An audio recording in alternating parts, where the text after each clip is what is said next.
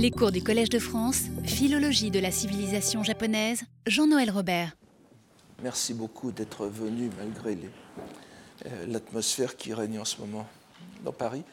Alors, pour ce, deuxième cours de, l'année, nous allons euh, aborder très rapidement une, première, un premier tour d'horizon sur l'œuvre euh, qui nous occupe, le Wakan Roeishu, son auteur, si l'on peut parler d'auteur, puisque c'est son compilateur, son rédacteur, et puis euh, la personnalité centrale de ce recueil qui est le poète chinois Po Chuyi Hakkyoi en japonais, euh, et quelques réflexions sur la structure et le, sens de l'ensemble. Donc nous avons vu au dernier cours que le Wakan l'u- fut l'une des très rares œuvres japonaises imprimées en écriture japonaise, sortie des presses jésuites qui étaient actives au Japon entre 1591 et 1611. Et même, peut-on dire, ce fut la seule œuvre japonaise littéraire proprement dite à avoir été imprimée par les missionnaires. Si l'on met à part les ouvrages à contenu religieux, catéchistiques, liturgiques ou autres, les livres publiés par les jésuites ont essentiellement pour but l'apprentissage de la langue, ce qui explique qu'un nombre important soit imprimé en lettres latines. Il y a, nous l'avons dit, le Heike Monogatari, ainsi translittéré. Et nous, avons évoqué que l'une des raisons de ce choix, outre la grande pop- popularité du texte, était l'aperçu qu'il donnait aux Européens de l'univers religieux japonais. Il y a encore un recueil de maximes dorées, Kinkushu, également translittéré, qui fournissait aux prédicateurs chrétiens de nombreuses citations, dont un nombre important issu du bouddhisme, du zen même. Les prêtres pouvaient ainsi émailler leurs sermons japonais de locutions familières à leurs ouailles. C'est sans doute dans le prolongement de ce recueil de maximes qu'il faut considérer la publication du Wakan Roeishu, qui se présente en conséquence comme le niveau supérieur, le dernier degré de la gradation didactique que l'on peut trouver avec les fables d'Ésope, le Heike Monogatari, le Kinkushu, lorsque l'on maîtrise suffisamment la langue pour se risquer à prêcher en japonais. Vient alors le saut dans la maîtrise de la langue écrite sous ses deux principaux aspects chinois et japonais. Le Wakan Roeishu peut être considéré comme une anthologie, bien qu'infiniment plus cohérente que les maximes dorées, qui procure au lecteur, le Kinkushu donc, qui procure au lecteur et utilisateur européen un bagage littéraire minimal qu'il partagera avec ses interlocuteurs japonais. Nous nous demanderons tout à l'heure, cependant, si c'était bien la seule raison. Il est bien évident que ce texte, le Wakando Eshu, ne fut pas choisi au hasard, mais que son choix reposait sur la vogue dont jouissait déjà l'ouvrage au Japon, et de longue date. Il sera plus simple de reprendre à, ce sujet ce qu'en dit le professeur Shirane Haruo, ou plutôt Haruo Shirane, puisque vous savez qu'il écrit, euh, étant euh, d'origine américaine, il écrit son nom euh, en lettres latines, qui a écrit, donc le professeur Shirane, qui a écrit plusieurs fois sur ce thème, et encore tout récemment, en soulignant que le Wakan Roeishu est, à partir de la fin de l'époque de Heian et durant tout le Moyen Âge, sans doute le classique qui est le plus d'influence. L'une des, raisons- de sa si large diffusion avait trait à l'apprentissage, sans transposer la, poésie chinoise en langue japonaise, mais en en donnant des fragments qui servaient de thème à la composition de waka. Ces waka n'étaient pas des traductions, mais des interprétations et des adaptations. Il a donné ainsi la, quintessence du texte. Reconnaissant peine dans la dernière partie de cette description la forme même des poèmes à, texte les poèmes à thème bouddhique, les shakkyoka, qu'ils ont occupé les deux premières années.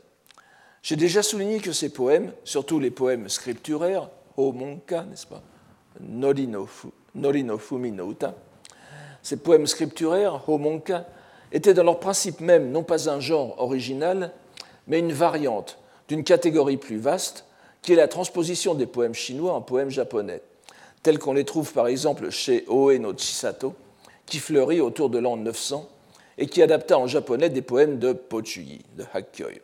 Vous avez à ce sujet un article très intéressant de euh, Michel Vieillard-Baron. Considéré de ce point de vue, l'étude du Wakan Roeishu peut se situer dans la perspective de cette pratique de déploiement en japonais d'un original chinois. Mais prenons tout d'abord, avant que d'y revenir plus en détail, un premier aperçu de la la structure de cet ouvrage. Oui, excusez-moi, je voyais. donc, à propos de la, prononciation de, Pai Yi, n'est-ce pas Tous les Chinois euh, actuels prononcent ainsi Pai, n'est-ce pas Deuxième ton. Et vous savez qu'en France, euh, en France de longue date, la, prononciation de ce nom est Po, B, PO dans l'ancienne transcription, BO actuellement. Je, préfère pour ma part donc la, transcription Po Chuyi, qui est la, qui est la, transcription classique euh, bien, bien attestée, euh, et la prononciation classique plutôt, qui, est bien, qui est bien attestée, ancienne, comme l'Itaipo, n'est-ce pas, et pas maintenant, comme on dit. Alors je, mettrai donc, euh, je, prononcerai systématiquement Po Chuyi. Mais prenons tout d'abord, avant que d'y revenir plus en détail par la suite, un premier aperçu de la structure de cet ouvrage, structure qui est en elle-même assez originale. Il ne comporte que deux livres, Kan, dont le premier, a un contenu très cohérent puisqu'il s'agit des quatre saisons, n'est-ce pas, Shiki, chacune d'entre elles comportant un nombre important de sous-rubriques que nous verrons en temps voulu. Le second livre fait un contraste très net avec le premier par son contenu. Il ne comporte pas de rubrique générale qui aurait pu par exemple s'inspirer des grandes anthologies, des grandes anthologies officielles, telles les célébrations, ga, les séparations, wakare, les voyages, tabi, les amours, koi, etc. En tout, presque 50 en tête, 48 euh, plus exactement, qui vont des phénomènes naturels tels le vent, les nuages, la nature, la nature comprenant les plantes, les animaux, les éléments du paysage, les différentes conditions humaines, ermites, paysans, moines, les occasions sociales, les relations humaines.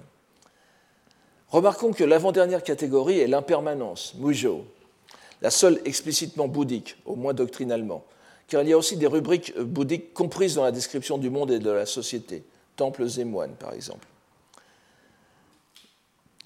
Évidemment, euh, nous le verrons, nous le verrons aussi en, lisant, ces rubriques, ces, sous-rubriques sont tirées du recueil même de Pojuyi, n'est-ce pas? C'est en, reprenant les thèmes traités par Pojuyi, le, compilateur a, donné ces, en-têtes. Vous remarquerez peut-être avec moi une absence éloquente, bien que vous n'ayez pas la liste complète sous les yeux, celle des dieux des divinités japonaises, des kami. La raison de cette absence peut paraître évidente. Le point de départ est la Chine, des poèmes chinois d'où découlent des poèmes sino-japonais, puis des poèmes japonais. Dans cette procession, les divinités japonaises n'ont pas de place naturelle. On aurait pourtant pu s'attendre à ce que ces dieux interviennent au moins dans les poèmes japonais, selon l'agencement que l'on a vu se mettre en place au fil des anthologies impériales japonaises. Mais le fait est que l'on ne les rencontre guère. Il faudra revenir sur cette question au fil de nos cours et tenter de trouver une réponse. Nous en verrons quand même un élément possible aujourd'hui même. Il y a en tout légèrement plus de 800 poèmes, 803 ou 804 selon les recensions, répartis grosso modo de façon égale entre les deux livres, 400 environ, un peu moins pour chacun.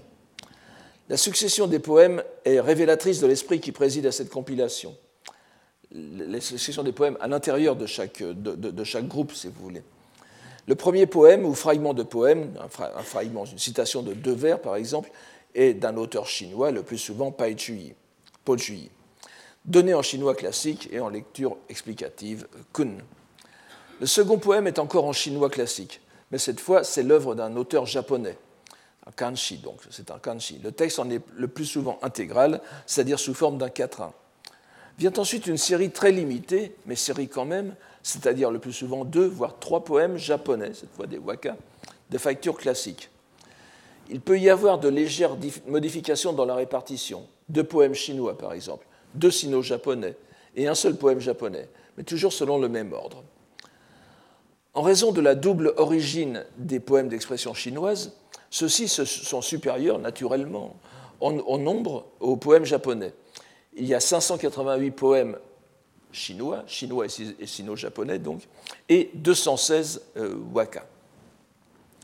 Si je reprends le décompte du grand spécialiste de la littérature japonaise que fut, euh, de, Heian, que fut Kawaguchi Hisao, les poèmes d'expression chinoise se répartissent en 234 pour les auteurs chinois, 354 pour les auteurs japonais, tandis que les waka sont au nombre de 216 donc. Pour compléter ce que j'ai dit plus haut, et toujours selon Kawaguchi, il y a 39 extraits de chinois et 195 poèmes complets d'auteurs chinois, ce ne sont pas des extraits de chinois. 101 fragments de poèmes sino-japonais et 253 poèmes complets sino-japonais. Il ressort de ces chiffres, toujours un peu indigestes, mais révélateurs, que les poèmes complets sino-japonais, donc d'auteurs japonais, représentent la, proportion la plus importante, dépassant de plus du tiers le corpus des poèmes chinois, c'est-à-dire d'auteurs chinois, tandis que les extraits sino-japonais représentent plus du double des extraits chinois. Pour ce qui est des poètes chinois, la première place appartient sans conteste à Po Chuyi, avec, 135, euh, avec 135 poèmes. C'est donc de loin le poète le plus représenté du recueil. Aucun autre auteur ne peut lui être comparé, puisque les autres poètes chinois n'ont qu'entre 11 et une pièce citée. Le second poète, le plus cité en japonais, euh, le, plus cité, le second poète de, poèmes chinois, n'est-ce pas, et qui est le, plus cité après euh, Pochui, après Hakkoi, est japonais.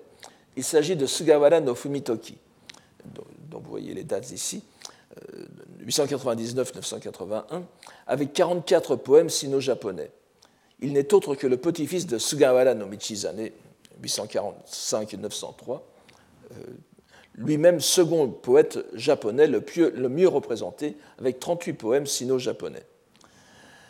Nous verrons d'ailleurs qu'après la masse imposante de Po Chuyi, qui dépasse de loin tous les autres, le bloc principal de poèmes, avec des nombres compris entre 44 et la dizaine, est représenté par les poètes sino-japonais, par le nombre de, poèmes par poète.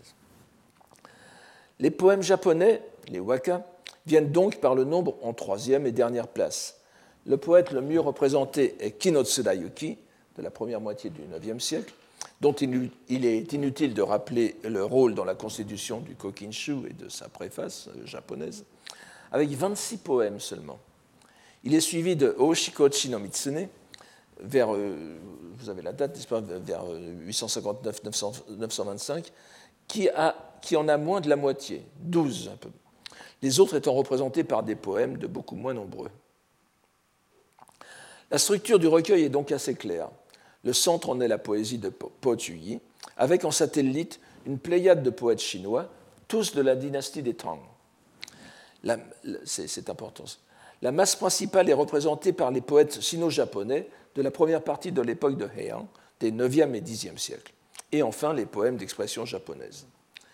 Nous voyons ainsi se dessiner de façon fort claire la hiérarchie langagière qui nous occupe tout au long de notre enquête, le chinois, le sino-japonais, le japonais hiérarchie qui ne concerne bien évidemment que le Japon, mais dont on perçoit nettement comment elle est instaurée sur la base chinoise. Le socle est présenté en son altérité continentale, symbolisé par l'omniprésence de Po Chuyi. Cela est renforcé par la pratique représentée de façon sporadique dans le recueil de prononcer certains de ces vers en lecture phonétique sino-japonaise c'est-à-dire en, en, ondoku, comme on lirait un, sutra en quelque sorte, et non en lecture explicative kundoku japonaise, comme nous l'avions vu au, dernier cours. Je, vous en ai présenté un extrait de, de ces poèmes lus en ondoku, qui était encore une fois en, en, donc la, la version moderne de cette lecture phonétique les poèmes composés en chinois par les Japonais représentent déjà la transposition autochtone de ce modèle. Ils montrent ici, par leur présence majoritaire, comment les modèles continentaux peuvent être transplantés en terre japonaise. Les poètes japonais sont de dignes émules du plus grand des Chinois. Mais ici, comme nous l'avons rappelé au dernier cours, il ne subsiste plus rien de la prosodie chinoise, bien que les auteurs japonais s'y conforment scrupuleusement par écrit à la manière des poètes latins de la Renaissance et plus tard, qui reviennent à l'antique prosodie latine sans que plus personne ne soit capable de la réaliser oralement, et en plus en prononçant à la française, n'est-ce pas Arma virumque cano. Cette observance des règles prosodiques concerne donc seulement le texte écrit, elle disparaît dans sa dimension orale, si bien que la partie chinoise et la partie sino-japonaise sont unies d'une part dans leur dimension écrite relevant de la langue chinoise, mais elles sont aussi réunies dans leur dimension orale, réunies donc cette fois dans la langue japonaise. La troisième partie, japonaise, représente le niveau le plus proche des Japonais de ce que je pourrais appeler cette procession langagière. Elle se distingue même oralement des deux premières en ce que le vocabulaire est cette fois purement japonais. Nous l'avons déjà, déjà vu, n'est-ce pas? Les caractères chinois disparaissent, le vocabulaire chinois disparaît oralement alors qu'il reste dans la prononciation, euh, dans la prononciation explicative des, poèmes sino-japonais, et il ne subsiste plus que les échos évoqués et encryptés euh, selon les procédés mis en lumière dans les années précédentes de la langue à partir de la base chinoise. Cette dernière partie japonaise est donc l'ultime étape illustrée par cette anthologie, dont le nombre de démesuré de poèmes écrits par Po Chui montre bien que le compilateur entend ordonner cette démarche selon un axe central et chinois. Nous n'entrerons bien sûr pas ici dans les détails de la, tradition manuscrite,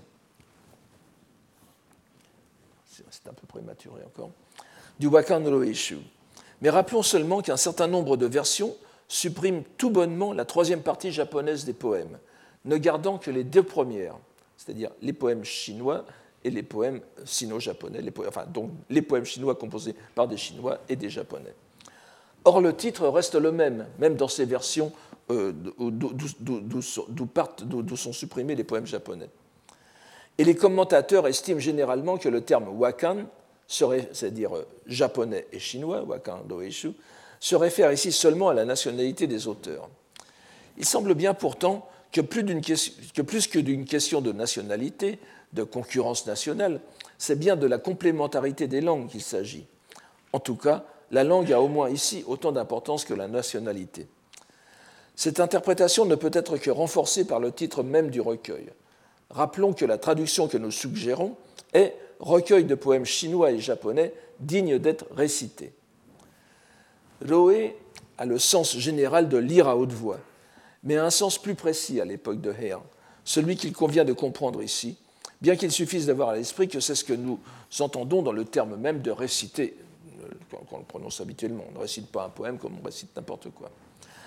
Bien que nous ne sachions plus exactement de quelle façon cela se réalisait concrètement, le terme impliquait le chant, peut-être même plus exactement la psalmodie mélodique consécutive de deux passages poétiques en sino-japonais. Il s'agissait d'une réalisation musicale, accompagnée éventuellement d'instruments. Le terme s'est étendu, s'est aussi étendu au-delà de la poésie japonaise, de la poésie chinoise, à la récitation de la poésie japonaise. Peut-être faudrait-il évoquer ici quelques pratiques de récitation poétique continentale, chinoise, voire coréenne, encore vivantes de nos jours, pour avoir une idée de ce que pouvaient être réellement ces mélodies.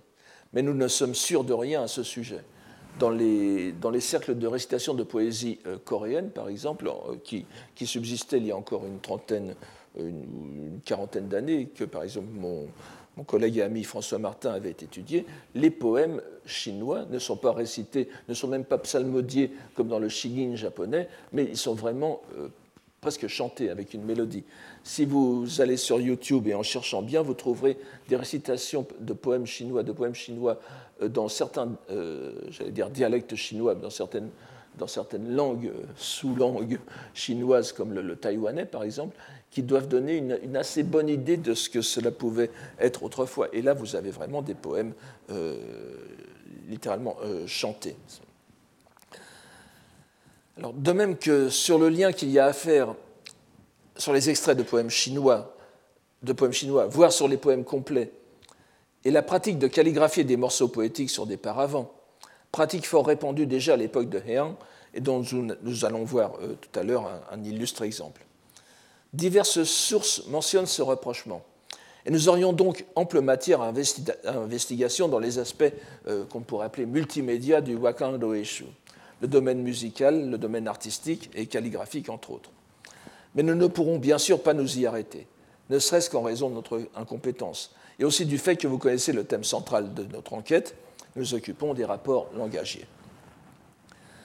Après cette brève présentation de la structure du Wakando Eshu, il est temps de parler de son compilateur, Fujiwara no Kinto, 966-1041, fameux poète de l'époque de Heian, qui n'est bien sûr pas un inconnu des auditeurs de ce cours, car nous l'avons déjà mentionné à plusieurs reprises dans le cours concernant les poèmes sur les dieux, les Jingika, Jingiuta ou Jinginouta. De, de famille illustre, son père n'était rien moins que le régent, le, régent, le Kampaku, donc, puis ministre des Affaires, des Affaires suprêmes d'Ajo Daijin, Fujiwara no Yoritada, 924-989, qui servit les empereurs Enyu et Kazan. Lui-même, bien qu'il n'eût pas la même flamboyante carrière politique, suivit le cursus honorum de la cour et accéda au rang de grand conseiller, Dainagon, ce qui explique son, son surnom de Shijo Dainagon. C'est bien sûr sa carrière littéraire qui nous intéresse. Et nous avons déjà vu il y a deux ans qu'il l'avait commencé par une œuvre importante, la compilation du troisième recueil poétique impérial, le recueil des glanures poétiques, le, Shui, le Shui Wakashu, le Shuishu, commissionné par l'empereur Kazan, qui fut rédigé au tout début du XIe siècle, entre 1005 et 1007. On s'accorde généralement à reconnaître à Quinto un rôle décisif dans l'établissement de cette anthologie. Bien qu'elle n'ait pas une grande réputation parmi les huit premières, mais on se souviendra qu'elle comporte cette anthologie, comme je l'avais rappelé dans le, cours, le cours à l'époque, 45 Kagurauta, ou poèmes, sur les dieux, poèmes, poèmes liturgiques shinto en quelque sorte. Ce qui est à contraster avec notre remarque sur l'absence des dieux dans le Roeishu. Euh, ces 45 Kagurauta évidemment, font développe la première catégorie du, qui était dans le Kokinshu, n'est-ce pas, des Kami Asobi no Uta, qui étaient au, nombre d'une petite dizaine. Là, ils sont bien amplifiés. La trame de, ces, de ce Shuishu aurait été euh, composée par Kinto dès l'extrême fin du Xe siècle. Il n'a fait avec modestie figurer que 15 de ses poèmes dans le recueil. Et, on se souvient aussi que malgré l'absence de rubrique Shakyoka, de, donc le, de, poèmes à thème bouddhique, la rubrique Shakkyoka indépendante, enfin sous sa première forme, n'interviendra que dans le recueil suivant, le Goshuishu. Certains, donc, euh, malgré l'absence de cette rubrique de poèmes bouddhiques, certains poèmes, dispersés dans le recueil, se rattachent sans peine à des passages précis du Sutra du Lotus comme par exemple un poème sur l'une des existences antérieures de Shakyamuni, où il passe mille ans à couper du bois et puiser de l'eau au service d'un ermite afin d'entendre le lotus, ou bien encore un poème faisant allusion au charabeu, n'est-ce pas, du, chapitre 3 de, euh, le, chapitre de la parabole du Sutra du Lotus, et plusieurs autres encore. Donc cela dénote cette, cette présence, je dirais, dispersé, disséminé, qui fait, ce, qui, donne en, fin de compte une certaine unité de ton, euh, cela ne reflète pas tant un intérêt particulier de Kinto pour le bouddhisme que l'impossibilité de passer sous silence cette doctrine dans une anthologie qui se veut représentative, bien que les critiques aient souvent relevé les goûts plutôt conservateurs, voire passéistes, de Kinto dans ses choix. Notre poème compilateur est aussi célèbre, bien sûr, pour l'établissement d'une liste, la première du genre qui nous soit conservée sous forme d'un court recueil et qui fut largement imité sous toutes ses formes par la suite, des 36 immortels de la poésie, les Sanju Dokkasen. En une classification qui va euh, chronologiquement du tout début du 8e siècle avec Kakinomoto no Hitomaro jusqu'à la toute fin du 10e siècle avec par exemple la poétesse Nakatsukasa, morte vers 980 donc contemporaine. Il convient d'ajouter à cela son recueil, poétique personnel, le Dainagon Kintoshu ou Kinto Kyoshu, mais surtout deux textes qui montrent quelques rapports avec le Wakando Eshu. Tout d'abord le Kingyokushu, qui ne comporte certes que des waka, mais dont la structure d'une part et les auteurs choisis par Kinto rappellent, malgré la brièveté du recueil, qui ne comprend qu'un peu moins de 80 poèmes, euh, nombre variable selon les manuscrits, rappelle le choix du Doeishu. En particulier, on relève que c'est encore ici Kinotsuda Yuki qui est le plus représenté, bien qu'avec huit poèmes seulement. Mentionnons enfin un très court texte que l'on parle plus souvent du nom de Kalon, c'est-à-dire de traité poétique, dont le titre est certes ronflant, Shinsen Zuino, la substantifique moelle du nouveau recueil, dont la date n'est pas certaine, ou bien la substantifique moelle nouvellement composée. Le titre est un peu ambigu. La date n'est pas certaine, mais elle semble tardive dans, la vie de Quinto. ce qui fait que l'on ne sait ce qu'il faut entendre exactement par le Shinsen du titre, le, nouveau recueil. S'agit-il du, recueil lui-même composé, du Zuino lui-même, ou bien du Kingyokushu ou du Shuishu, voire peut-être de la partie japonaise du du Wakan Roeishu, ce qui est moins probable. Je vous réfère dans tout cela à un article de Nicolas Steele, euh, T2ELE, n'est-ce pas? Rules for Poetic Elegance. Donc euh, le, etc. Fujiwara no Kinto Shinzen Zuino et Waka Kubon in Monumenta, dans Monumenta Nipponica. Donc vous, vous trouverez facilement à Thiel, Nicolas Thiel, et vous tapez euh, Fujiwara no Kinto sur un moteur de recherche, vous aurez tout, de suite cet, article. Toujours, est-il que la lecture de ces quelques pages est un peu décevante, si on le, en tant que canon, n'est-ce pas, en tant que, euh, que, traité poétique, puisqu'il est, il est, très, concret, il concerne la. D'ailleurs, ça, peut nous donner quelques indices sur ce que euh, on entend ici par Shu, n'est-ce pas, puisque dans ce traité, euh, Quinto euh, insiste sur la façon de, lire même, de, lire oralement euh, les, poèmes. Mais c'est très décevant si on, les rappelle, si on le, compare par exemple au, Korai Futeishu de Shunze, vous vous souvenez, nous en avons parlé il y a deux ans, qui est, la façon dont il reliait la composition poétique des waka aux doctrines du Tendai sur les trois vérités, par exemple. Nous ne trouvons rien de tout cela ici chez Quinto. Il n'y a pas de, théorisation bouddhique ni même non bouddhique. Nous pouvons cependant remarquer que Quinto confirme dans ce texte ses goûts conservateurs en poésie, tout en faisant preuve d'un sens critique aigu, qui nous aide à comprendre pourquoi son jugement était extrêmement redouté de ses contemporains. On rapporte l'anecdote d'un poète qui aurait été euh, critiqué par euh, Quinto et qui se serait laissé mourir de faim, de désespoir. Nous aurons sans doute l'occasion de revenir sur certaines de ces brèves remarques. Mentionnons un autre opuscule de Quinto, qui est traité dans l'article de Thiel dont je vous ai parlé tout à l'heure, qui illustre encore sa réputation de critique. S'inspirant, et il ne fut pas le seul, ni en Chine ni au, Japon, d'un célèbre passage du Sutra des contemplations du Bouddha vie infini, le Kanmuryo Jukyo, où les êtres sont classés en neuf catégories alors, Koubon, on, prononce le plus souvent Koubon, maintenant c'est la, lecture admise, alors que, évidemment, euh, il faudrait prononcer correctement Kouhon, pas, puisqu'il n'y a pas de, consonne avant. Euh, il n'y a pas la nasale N qui, engage la lecture bon, mais euh, tout le monde prononce Koubon. Donc, les, êtres sont classés en neuf catégories, trois groupes divisés chacun en trois sous-groupes allant du supérieur à l'inférieur. Quinto se sert de la même, donc ça fait 3, 3, 3, n'est-ce pas? Quinto se sert de la même grille d'évaluation pour donner des poèmes correspondant à chacune des, à chacune des neuf, de, ces neuf catégories, en donnant deux poèmes pour chaque catégorie. On, remarquera que la première catégorie, donc supérieur, supérieur, n'est-ce pas, Jo, Jo, est un poème inclus dans le Shuishu, le, le, recueil compilé par Quinto et le second du même degré étant le, kokinshu, donc le, le, supérieur. Le, premier c'est est tiré du recueil de, du, recueil de Kinto, et le second vient de, de l'illustre précédent qui était le kokinshu. Mais il ne faut pas trop y voir malice, car les degrés les plus bas comptent aussi des poèmes des deux recueils.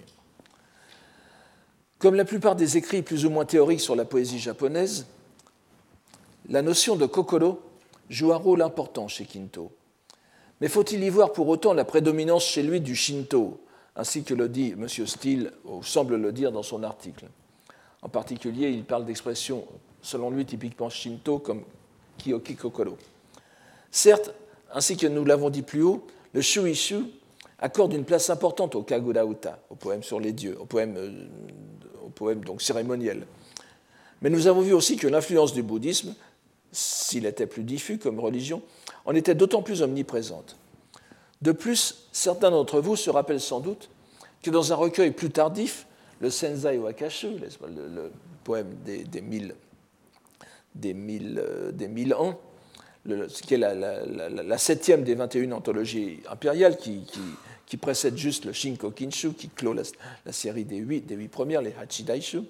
Ce Senzai Wakashu, donc Senzaishu, achevé en, achevé en 1188.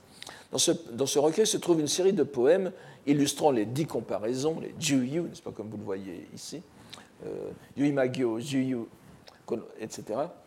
Donc, euh, dans, ces poèmes illustrant euh, les, dix comparaisons citées dans le Sutra de Vimalakirti pour illustrer l'absence de nature propre, n'est-ce pas? Alors, c'est l'écume, les, les, feux follets, les bagnons, les mirages, etc. Euh, il se trouve justement que deux poèmes consécutifs sont l'œuvre de Quinto. Je remercie euh, Julien Faury de m'avoir évité une, grosse erreur de transcription à la fin. Donc, alors voici le poème Koko ni kie, kashiko ni musubu, mizu ukiyo ni meguru, mini koso adikere. Ici, il se défait, et là, il se reforme. Écume d'eau qui parcourt le monde, flottant, voilà ce qu'était le corps, voilà ce qu'est le corps. C'est évidemment pour la, euh, pour Mizuno Awa no Gotoshi, n'est-ce pas, Toieru Kokoro, c'est donc sur la, la, comparaison avec, l'écume. Et le second, le, second, le second poème, Kumonogotoshi Toyeru Kokoro, n'est-ce pas, qui euh, fait avec euh, les nuages, la comparaison avec les nuages,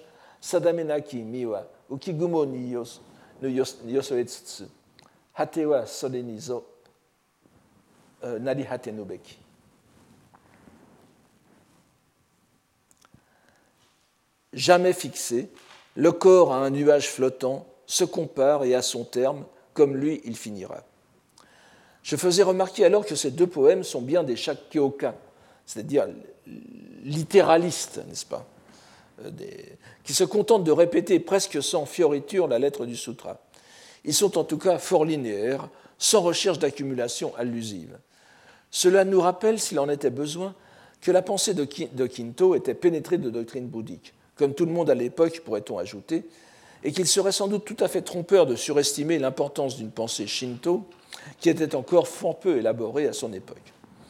Remarquons encore qu'avec ces deux poèmes marqués par le concept d'impermanence, Mujo, Quinto rejoint l'avant-dernière rubrique de son Wakan Loeshu, qui s'intitule aussi de la même façon Mujo. Rien de très original sans doute, mais qui confirme l'impression d'ensemble pour ce dernier ouvrage de présence du bouddhisme et d'absence du shinto. On se souvient que c'est avec le recueil qui suivit le Shuishu, la seconde anthologie des, glanures poétiques, donc le Go Shuishu, qu'apparaissent les deux rubriques parallèles sur les dieux et le bouddhisme, ou plus exactement sous la forme de deux sous-rubriques. Ce, n'est pas, un livre entier, c'est les deux de trois parties d'un livre dans le vingtième livre du recueil. Nous avions aussi remarqué que dans la préface de ce recueil, le, Goshuishu, il n'était pas fait allusion aux divinités japonaises, contrairement à l'exemple primordial qui était la préface japonaise du Kokinshu de Kinotsudayuki. C'est en même temps dans ce recueil qu'apparaissent, aux deux sous-rubriques concernées, des références explicites à l'idée du Honji Suijaku, de la base originelle et trace descendue du foncier et du vestigiel, comme je le, traduis aussi.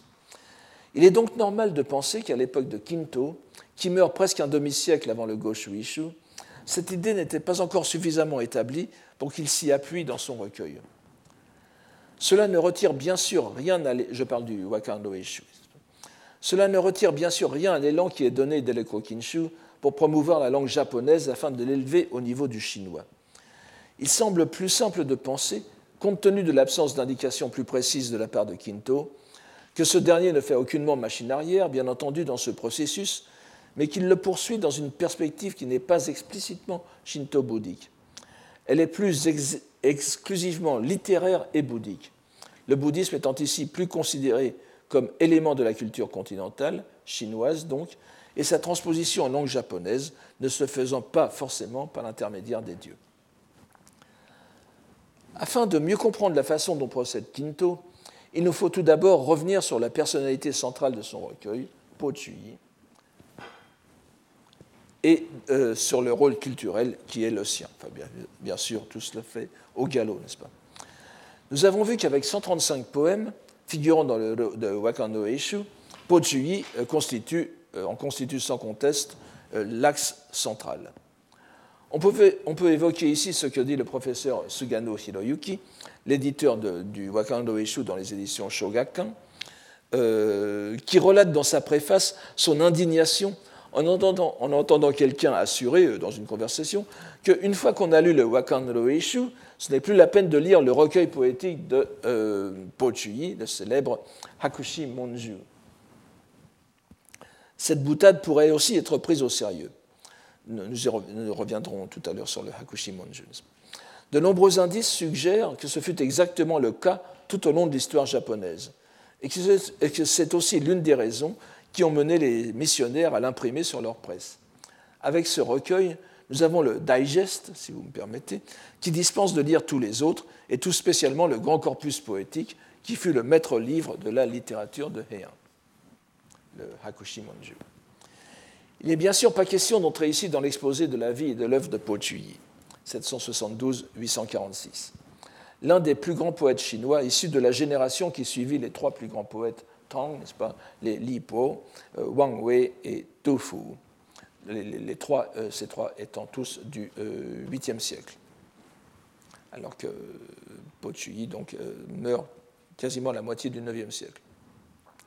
Il eut, comme Quinto, une carrière politique, si on peut comparer les deux, mais elle fut considérablement plus agitée, ne serait-ce qu'à cause de la situation de l'Empire, de l'Empire chinois, qui se remettait péniblement de la révolte de Han Lushan, qui était mort en 757. Mais euh, le, donc le, général, général d'origine euh, centra-asiatique qui avait, euh, qui, euh, qui, avait tenté de, prendre le, le, pouvoir après, après les, quelques événements que nous allons, que nous allons voir tout à l'heure. Donc lui, Han Lushan était mort en 757, mais la, la, révolte se poursuivit jusqu'en 763, n'est-ce pas? Donc, l'ordre était encore loin d'être restauré au début. Il fut reçu aux examens impériaux en 800 et il devint secrétaire d'un prince, un rang assez mineur, mais qu'il exposa suffisamment aux intrigues pour être envoyé en exil à cause des crises intempestives. Un exil qu'il euh, alla passer dans le euh, euh Sichuan. Non sans avoir au préalable été admis à l'académie Hanlin en 807. Je, n'ai pas mis. Donc, vous connaissez l'académie Kanlin, je, l'écris simplement pour ceux qui.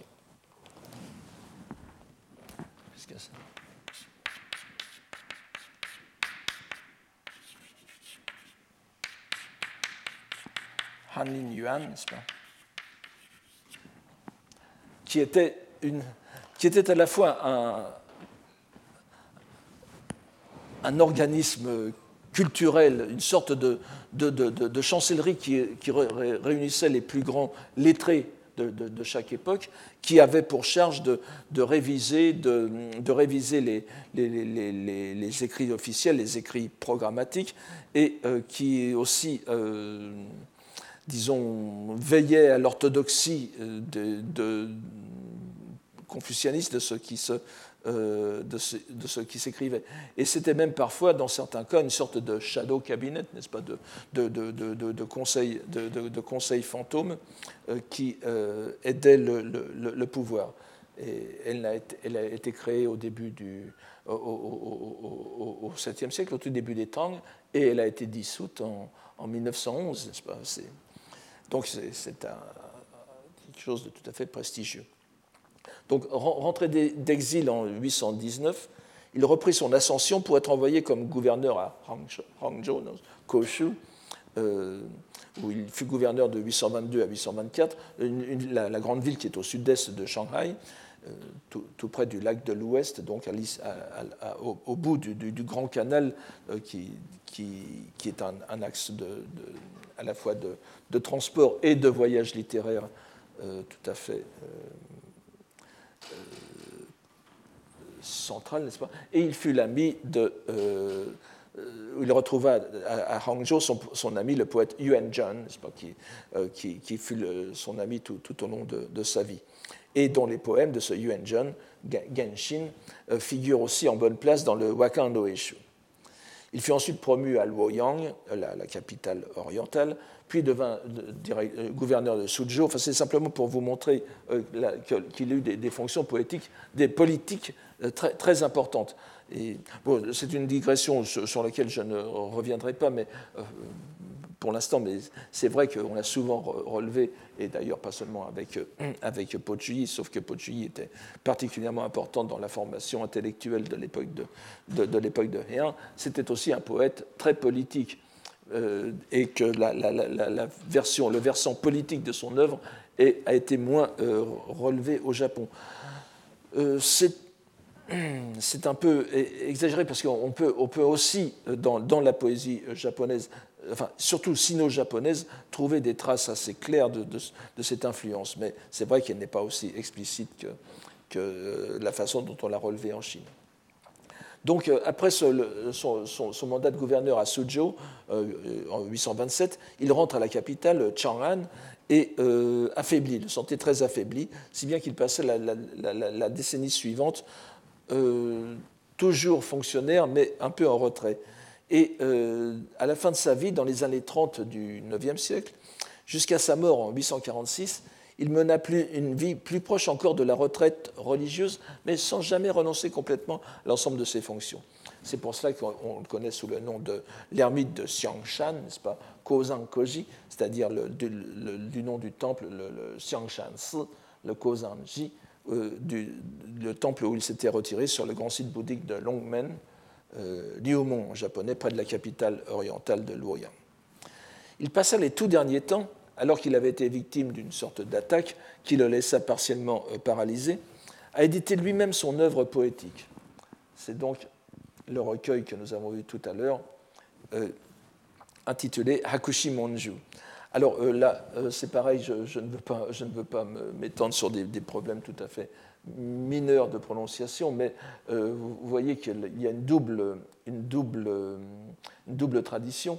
Hakushi Monju, Hakushi Bunshu, Hakushi Bunshu étant euh, la, prononciation Kaon, la prononciation Hakushi Monju étant une prononciation mixte, n'est-ce pas Puisque si se prononcer en Goon, il faudrait dire Byakuji Monju. Or, on ne lit jamais Byakuji Monju, c'est toujours lu Hakushi Monju. la, forme Hakushi Haku Hakkei certainement solidement implanté dès, cette époque-là, puisque en tant que, en poète, il, était, euh, on, prononçait, on, devait le prononcer en, lecture kaon, n'est-ce pas? Les poésies devaient être prononcées en lecture kaon, mais le, caractère mixte de, ce titre déjà indique que euh, un, manque de système, d'esprit de, système dans la procession qui peut nous faire nous poser des questions sur la, prononciation exacte des, du Hondoku de l'époque. Encore que les, fragments que l'on ait des poèmes de Hakushi, de, de, de, donc, sont bien en lecture kaon. Enfin, c'est tout à fait euh, mineur. Donc ce recueil euh, est en 75 livres, donc c'est un peu comme les Énéades de Plotin, mais c'est un peu autant que, autant d'années, autant que d'années qu'il avait vécu jusqu'au moment où il l'a compilé. Euh, bien qu'il y ait un nombre variable de livres selon les transmissions. Et l'édition actuelle courante en compte 71. Euh, Donc euh, voilà, mais c'est vrai que c'est assez, c'est assez intéressant de penser que chaque livre correspondait, enfin bien, bien que ce ne soit pas évidemment, enfin, donc c'est à commencer à partir du commencement de sa carrière de poète, c'est pas à partir de l'âge d'un an. Il mourut peu de temps après, en 846 la sixième année de l'ère Huichang. Euh, et son recueil est donc achevé en 845, une date cruciale dans l'histoire du bouddhisme chinois, puisque sous le règne de l'empereur Wuzong éclate une vague de répression des religions étrangères. Ce n'était pas seulement le bouddhisme qui était impliqué, c'était toutes les religions étrangères à la Chine. Le christianisme, par ordre chronologique, le christianisme, le maïchéisme, l'islam et surtout le bouddhisme, car c'était sans doute la plus largement disséminée, la religion étrangère la plus largement disséminée dans l'ensemble de la population chinoise. Donc une, une, répression qui était faite à l'instigation de, taoïsme, et elle fait partie, c'est la, la, troisième de, le, de, ce qu'on appelle Sanwu Zhongjiao de, Fanan, n'est-ce pas? Alors, En japonais, c'est Sambu Isso, Sambu Isso Kyo no Honan, ou Sambu Isso Honan. On ne lit pas Shu ici, bien sûr. Donc, euh, cette, euh, il a certainement euh, très mal pris cette, ce, bouleversement historique qui arrive au moment de sa mort. Cette, cette persécution dura peu. Il ne faut pas non plus exagérer la façon dont elle s'est faite, n'est-ce pas? Il n'y a pas de, massacre de moines, etc. C'est surtout une, persécution économique qui se concrétise par euh, le, retour forcé à l'état laïque et, la, confiscation des biens des monastères. Mais cette, euh, cette vague de, persécution, quand même, suscita euh, l'incompréhension au Japon après la relation qu'en fit le religieux Ennin, n'est-ce pas, dans son célèbre euh, Nitoguho, alors Junrei Koki. Là, aussi, vous voyez qu'on prononce la, cette, prononciation est parfaitement aberrante, puisque il faudrait, euh, euh, prononcer soit. Euh, bon, Nito, on peut, on peut, on peut, on peut, on peut penser qu'elle est, justifiée même en, en, mais le Guho est une prononciation parfaitement Gohon, donc il faudrait lire après Junai Gyoki. Or, on ne le lit jamais comme, presque jamais comme ça, on lit toujours Junai Koki. Là encore, on a le même exemple de, de prononciation mixte. Donc Ennin, qui avait séjourné en Chine de 838 à 847, rapporte euh, pratiquement sur le vif euh, ce qui s'est passé lors de ces persécutions. Alors, c'est donc avant tout par son, euh, Hakushi Monju, n'est-ce pas, qu'on pourrait traduire par le recueil des textes du sieur Po, que l'œuvre poétique de Po Juyi se diffusa au Japon. Mais nous remarquerons avec beaucoup d'autres qu'il fut connu dans l'archipel dès son vivant ce qui est quand même assez rare pour mériter de signaler, grâce à l'introduction presque fortuite en 838, par l'intermédiaire d'un marchand chinois, d'un recueil conjoint de ses poèmes avec ceux d'un recueil conjoint qui réunit ses poèmes avec ceux de son ami Yuan Zhan, un recueil qui fut remis à l'empereur Nimmyo. Un certain nombre des éléments du succès de Po en Chine se retrouvent au Japon, et avant tout la relative simplicité de son style en comparaison de ses prédécesseurs ce ne sont pas seulement les Japonais, mais aussi les Chinois qui surent l'apprécier, cette simplicité. Comme le rappellent les célèbres propos sur la, servante, dont on a plusieurs versions, euh, On dit soit que euh, euh, faisait lire ses poèmes par une servante et qu'il corrigeait, qu'il simplifiait ce qu'elle ne comprenait pas. Il y a aussi parfois ce que l'on rapporte, que, que, ces poèmes pouvaient être compris par une servante qui les écoutait euh, à travers la porte, Donc sans, que ce soit spécialement à son intention. C'était parfaitement compréhensible à l'oreille, ce qui était déjà loin d'être évident à l'époque en chinois. C'est évidemment donc euh, euh, cette facilité joua un, grandement en faveur de la diffusion de l'œuvre en en Chine d'abord, au Japon, en Corée et au Vietnam. Et euh, il devint au Japon la porte d'entrée obligée de l'étude du kanji de la poésie chinoise. On se souvient de ce qui est rapporté euh, par euh, Murasaki Shikibu elle-même dans son journal sur les leçons qu'elle donna à l'impératrice en cachette pour ne pas paraître présomptueuse sur la lecture du poète c'est ce qu'on donne ici d'ailleurs. Et euh, vous voyez, uenika dani yomanu kao oshi habelishio. Bien que je, bien que je fasse mine de ne, de ne pas pouvoir lire, de ne pas euh, savoir lire euh, les extraits donc du Wakan no Eshu, enfin de Pojuyi, enfin de, pas, pas, du Wakan no Eshu, de, de, de, de, de Pojuyi, qui était calligraphié sur les, sur les paravents, n'est-ce pas? Donc, Miya no, euh, no, Gozen ou Onmae Nite, donc, là, ici c'est l'impératrice Miya, donc, Monju no Togoro Dokoro Yomase Tamai Nadoshite. Donc, l'impératrice lui demanda de faire des, des conférences sur le, sur, le, le, le, Hakushi Monju, voyez.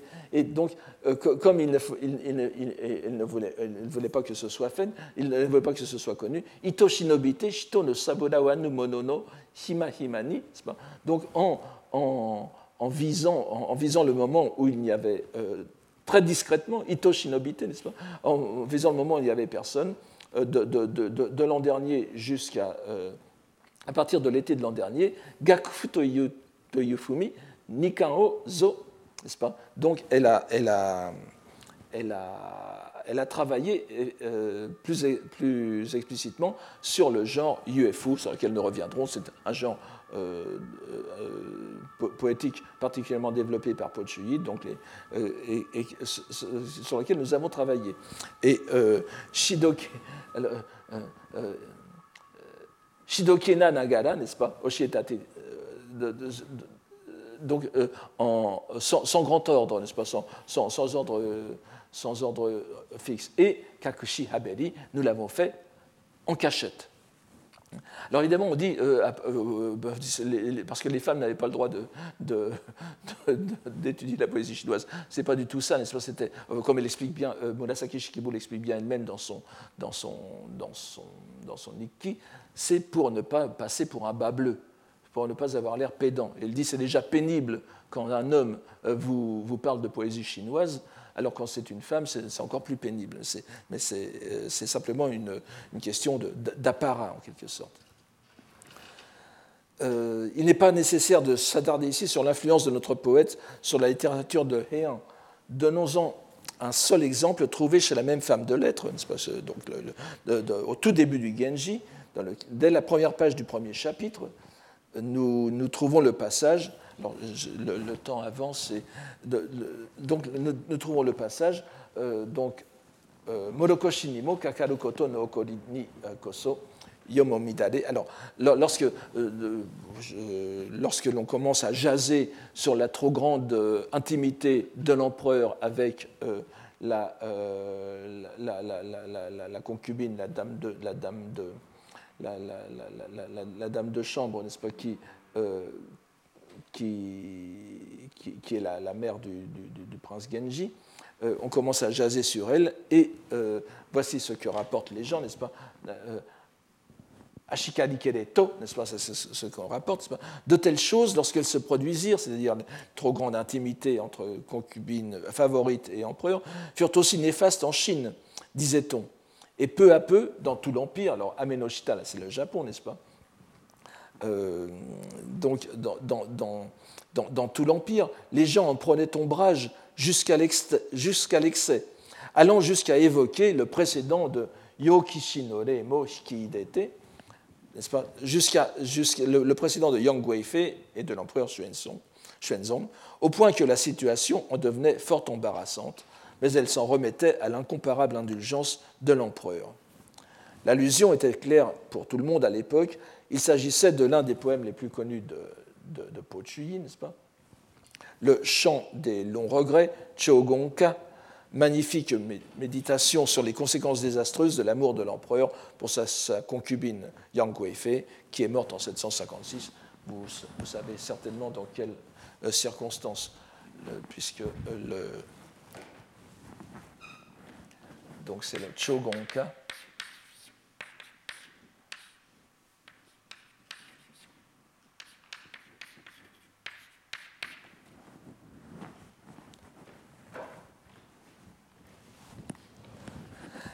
Euh. Ainsi donc, ce roman, le Genji, considéré comme le modèle de l'originalité euh, littéraire japonaise, ce qu'il est d'ailleurs, et c'est même un modèle de cette élaboration culturelle que j'essaye de définir dans ce cours, se place dès ses premières lignes dans le prolongement de la littérature chinoise de son apogée des Tang. Nous reviendrons bien sûr sur tout cela, mais ajoutons encore un élément important parmi les raisons du succès de Po, l'influence du bouddhisme sur sa poésie. Nous avons vu qu'il avait envisagé de passer les dernières années de sa vie au temple de Xiangshan, Kozanji, en compagnie de son ami Yuan Gen, euh, et que sa préoccupation pour la doctrine et les pratiques était profonde. Mais ce qui nous intéressera ici, au seuil de notre enquête sur le Wakan Loeishu, c'est cette citation qui figure dans le, Wakan, de Loeishu, de Po Chuyi, bien sûr, et qui est la source de l'un des termes les plus fréquemment répétés dans les textes qui traitent de la poésie bouddhique japonaise. La citation figure sous la rubrique liturgie bouddhique, ou plus largement pratique bouddhique, Butsuji, pas, Hotoke no Koto. Elle provient d'un texte de dévotion qu'il avait déposé, que Pochuyi avait déposé au temple où il rêvait de finir ses jours en contemplation. Fort curieusement, mais cela même a déjà été suffisamment remarqué pour ne pas trop y insister, on ne cite le plus souvent que la seconde partie de la première phrase, ce qui conduit un certain nombre de lecteurs pressés à estimer que Po, Pochuyi, avait fini par rejeter la poésie au profit de la dévotion exclusive au texte bouddhique, puisque cette formule votive devait être déposée à la bibliothèque du temple, Kyozo. Or, ce qu'il dit est tout autre. Ça se présente comme un gammon, n'est-ce pas, une, formule votive, un, texte de, de, de, un vœu, n'est-ce pas? Donc, je souhaite negawaku, negawakua, entre parenthèses, c'est un exemple typique de l'influence du sanskrit sur le japonais, puisque ce negawakua sur le chinois puis sur le japonais, puisque ce Negawakura n'est que la traduction du subjonctif sanskrit, n'est-ce pas? Puisse, n'est-ce pas? Puisse mon œuvre. Mais donc, ce que je souhaite, Negawakura, c'est que mon œuvre d'écriture profane, que j'ai faite en, cette existence, n'est-ce pas? Konjo Seizoku Monji no, Go, le Go, le karma, donc, cette faute que sont les propos fous et les paroles spécieuses de la poésie, Kyogen Kigo ou Kyogen Kigyo no euh, Ayamadi, donc que cette faute se retourne, Silugaeshite, se retourne pour devenir, dans les existences futures, Torai Seize, Torai no Seize, donc dans, les existences futures, Sambutsujo no In, une cause, une cause directe pour louer le, pour louer le véhicule de Bouddha, et temporin no en, une cause, secondaire, une condition pour mettre en branle la roue de la loi. Donc à la fois une, cause directe qui lui fera lui-même euh, devenir l'audateur du Bouddha, et euh, une cause indirecte parce que euh, il espère qu'un jour il deviendra l'un de ceux qui pourront inciter le Bouddha à prêcher la religion. On ne saurait être plus clair. Ce qui peut passer pour des futilités littéraires dans la vie présente, qui constituent effectivement des fautes, peuvent se transformer en facteurs de bien dans les renaissances à venir. L'acte poétique mondain est donc bien défini comme une œuvre mauvaise, ce que l'on appellerait une œuvre noire, kokungo. Vous verrez pourquoi j'emploie cette, euh, cette terminologie ici. Mais lorsqu'il est accompli en intention correcte, il peut se transformer en œuvre blanche, byakugo, shiroki, wazan. Comme si euh, donc, euh, euh, et, donc être à l'origine c'est pas le in to n ensemble, enfin, innan, du salut bouddhique. Cette formule sera répétée à l'infini durant toute la période prémoderne japonaise. Mais on ne gardera de littéral, dans, dans les citations qu'on en fera, que la locution Kyogen Kigo, comme si c'était toute la citation charge à l'écrivain ou à l'auteur qui la reprend de préciser à chaque fois que la poésie qu'il fait ou qu'il commente est bel et bien une voie de salut, n'est-ce pas? Utanomichi, Satori no Michi, ou Utanomichi et Hotoke no Michi, la voie, de la poésie et la voie de, Bouddha. Tout cela est en réalité déjà dans ce passage votif de Pojuyi, et l'on comprend qu'il est une place de choix dans le Wakan no Eshu, dans la rubrique Butsuji. En citant d'emblée ce passage important, nous situons notre recueil dans une perspective dont il n'est pas assez tenu compte dans les études le concernant. Si nous, en ignorons, la composante bouddhique, et plus qu'une simple composante, il s'agit d'un véritable éclairage, nous risquons de ne pas appréhender correctement l'esprit de l'œuvre. Et nous ne comprenons pas non plus les véritables raisons qui ont mené les missionnaires catholiques à la réimprimer. Certes, elle évite de lire le Hakushimonju, pour reprendre la phrase qui avait tant exaspéré le professeur Sugano. Mais nous avons vu que les jésuites avaient un intérêt avant tout religieux dans leur étude de la culture japonaise. Et cette interprétation doit donc être prise en compte. La citation que nous venons de donner en est un indice très concret. Et nous verrons au cours de l'année s'accumuler ces indices. Mais les Européens sont arrivés à l'autre terme, historiquement, donc autour de l'année 1600, d'un long processus qui avait commencé avec Quinto. Et si leur réception du Roeshu, du Wakan Roeshu, était, si nous en jugeons correctement, davantage de nature religieuse, c'est qu'ils y avaient été eux-mêmes préparés, sans doute indirectement, à travers les conseils et les recommandations de leurs zouaïs lettrés. Le maillon manquant entre ces deux termes historiques nous le trouvons, et peut-être que cela n'étonnera pas ceux qui ont assisté au cours des années précédentes, dans, des années précédentes, dans l'œuvre poétique de J.N., 1155-1225, qui se révèle encore une fois une personnalité centrale dans la constitution de la tradition religieuse japonaise du Moyen Âge. Nous avons de lui notamment une centurie, une centaine, une série de 100 poèmes de, waka, donc sur le Hakushimonju, donc sur le, corpus poétique de Pochuyi. Cette centurie comporte une postface remarquable que nous allons lire. Mais auparavant, je voudrais vous citer le dernier poème de cette centurie, le poème que je donne ici, n'est-ce pas? Kanakuniniya, Kotono Hakazeno, Fukikureba, Yosete Zokaesu Waka no Onanami. Du pays de Chine, le vent des paroles, quand il vient soufflant, Yosete, de son apport s'en retournent les vagues de la baie de Waka. Il décrit ainsi le mouvement naturel, pour ainsi dire, d'après l'imagerie qu'il emploie. Il est vrai que c'est un peu au dépend de la vraisemblance géographique, n'est-ce pas, puisque euh, on ne voit pas comment les, vagues qui naissent dans la, baie de Waka pourraient aller vers la Chine.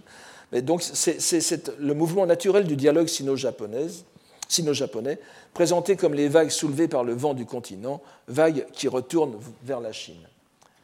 Et voici ce qu'il nous dit dans sa postface, la postface de cette centurie sur le euh, euh pardon, sur la Kushimonju, c'est une déformation professionnelle. Rakuten, Rakuten, Rakuten, Rakuten c'est l'autre nom, euh, c'est le nom poétique par lequel euh, Pochuyi est connu euh, pour le Tien, n'est-ce pas? Donc le Tien, Rakuten, et c'est ici Monju no Keshin Nadi. Pochuyi est le corps de métamorphose, Keshin, Kejin, n'est-ce pas, de Manjushri. Et comme c'est le, corps de métamorphose de Manjushri, Masani Kano Kanji o Yawaragubeshi. Il convient, il nous faut adoucir ces caractères chinois en japonais. Je ne reviens pas sur wa, n'est-ce pas, qui veut dire à la fois japonais et adoucir. Et wasu ou yawaragu, un, terme que Jien aime bien employer, c'est la fois donc transposé en japonais et participer du mouvement d'adoucissement de, de, la lumière des Bouddhas dans le, euh, dans le paysage religieux japonais. Le waka, en revanche, wakawa, Shingoku no euh, encore un terme que Fuzoku que Jien affectionne, le waka est le mode coutumier du pays des dieux, du Japon. Donc, Subekaraku kono hikai o nobu. Il est donc nécessaire euh, euh, d'exposer, de, relater ces sentiments, si grossiers qu'ils soient, c'est-à-dire ceux du peuple japonais. C'est pourquoi j'ai pris la liberté, euh, je traduis ici euh, Tachimachi par Orosokani, n'est-ce pas, de manipuler Mote Asobu, les 100 joyaux de sa poésie, de la poésie de, Hakushi, pour composer tant bien que mal Namajini, sans pièces maladroites. Dieu, euh, dire Setsuju, n'est-ce pas, des, poèmes, des poèmes maladroits, mes poèmes donc. J'en fais offrande au sanctuaire de Kitano, Tenjin, donc de Michizane, n'est-ce pas, et pris le véridique Amida, Namu no Makoto, Assurément, l'œuvre d'écriture mondaine de cette existence, alors là ça nous rappelle quelque chose, n'est-ce pas? Sadakani, l'œuvre d'écriture mondaine de cette existence se transformera, Shirugaes, n'est-ce pas? Et vous avez Konjo Monji no Go, l'œuvre d'écriture mondaine de cette existence se transformera dans le futur en condition de louange du Bouddha et de mise en branle de la roue de la loi, et de conditions donc de, mise en branle de la, de la roue de la loi il ajoute une particule, euh, disons, de, supposition. La situation que nous avons vue tout à l'heure est ici utilisée pour justifier l'acte poétique religieux que fait consciemment Jien. il fait offrande. Euh, oui, alors, Horaku Kore, Hokush, alors ici il faut, il faut, lire, il faut lire Hokuya ou Kitano no Yashiro, n'est-ce pas? J'en fais offrande au. J'en fais offrande au, au, sanctuaire de Kitano. Donc, il fait offrande des poèmes japonisés de, de, Pochuyi à, Tenjin. C'est en allée 1221 d'ailleurs, comme il le faisait des poèmes sur le Sutra du Lotus. Le poète chinois devient le bodhisattva de la sagesse, et le rapport qu'entretient le poète japonais avec son œuvre est le même rapport qu'avec un Bouddha. Remarquons d'ailleurs qu'ici, les caractères chinois sont présentés comme le propre de Manjushri, voyez, euh, Kano Kanji, n'est-ce pas? Manjushri, encore de, de, transformation. Jien reprend donc à son compte l'aspect de pratique religieuse, bouddhique de la composition poétique comme voie de libération, de délivrance, de salut, en reprenant la citation du Wakan Roeshu et en l'adaptant. Nous sommes donc ici à une étape décisive, décisive du processus de sacralisation de la poésie même non bouddhique, fondée directement sur le Hakushimonju, tel qu'il est introduit au Japon par Kinto. Nous aurons bien sûr l'occasion d'approfondir tous ces aspects dans les cours qui vont suivre. Permettez-moi simplement de terminer sur une tentative d'explication de l'une des énigmes du texte. La toute dernière rubrique, qui est intitulée Haku, Shiro, n'est-ce pas, le caractère Shiro, Shiroi, et qui suit Mujo. Le professeur Sugano présente une série d'hypothèses dont il ne cache pas qu'elles lui semblent toutes farfelues. Il y en a pourtant qui sont très intéressantes, comme par exemple, je, vous en fais grâce, mais euh, une, explication qui, euh, qui, impliquerait les trois vérités du Tendai. Mais, je ne vois pas comment elle, peut marcher. Mais nous ne pouvons le suivre lorsqu'il récuse comme trop naïve la plus évidente, celle qui veut que le caractère renvoie au nom même du poète, Haku, Hakushi, pas, le, blanc de, de. Il suffit de regarder le texte du Wakando Eshu, où tous les poèmes de Pochuyi sont précisément ainsi désignés, la simple signature Haku, pour comprendre que ce caractère doit au moins aussi être pris dans ce sens. Cependant, nous savons bien que les niveaux allusifs sont multiples en Extrême-Orient et que ce caractère ne s'arrête pas à l'évocation évidente du nom du poète. Nous voudrions attirer l'attention sur un autre sens qui devrait être pris en considération et qui me semble bien mis en évidence dans le texte votif, dans le gammon, que nous avons lu. Haku, lu byaku en goon, et mosu en lecture explicative, est un terme bien connu dans la liturgie bouddhique, euh, le hyo byaku, c'est-à-dire la déclaration d'intention, la dédicace d'un rite. Dans le texte votif, la corrélation est évidente si vous regardez le, texte du Wakando Ishu. Il commence par Gan, Negawakua, et il finit par Haku. Pas? Et on peut le dire Mosu à ce moment-là. Donc, euh, il me semble qu'il serait tout à fait possible et logique d'estimer que donner ce titre à la dernière rubrique transformerait l'ensemble du recueil en une, offrande bouddhique. Jien n'aurait alors fait que mettre en relief qui explicitait clairement la nature de l'ouvrage qu'il avait certainement à l'esprit lorsqu'il entendait japoniser le Monju. Il faut alors penser que le sens de byakugo n'est pas non plus à écarter, conformément au verbe shirugaesu du texte votif, c'est-à-dire shirugaesu, on retourne, on, inverse en quelque sorte. Donc le, le, le kokugo, le karma noir la poésie futile, devient un byakugo, un karma blanc. Nous aurons naturellement l'occasion de revenir sur tous ces points.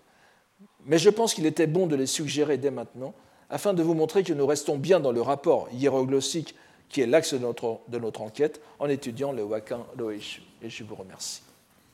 Retrouvez tous les enseignements du Collège de France sur www.colège-2-france.fr.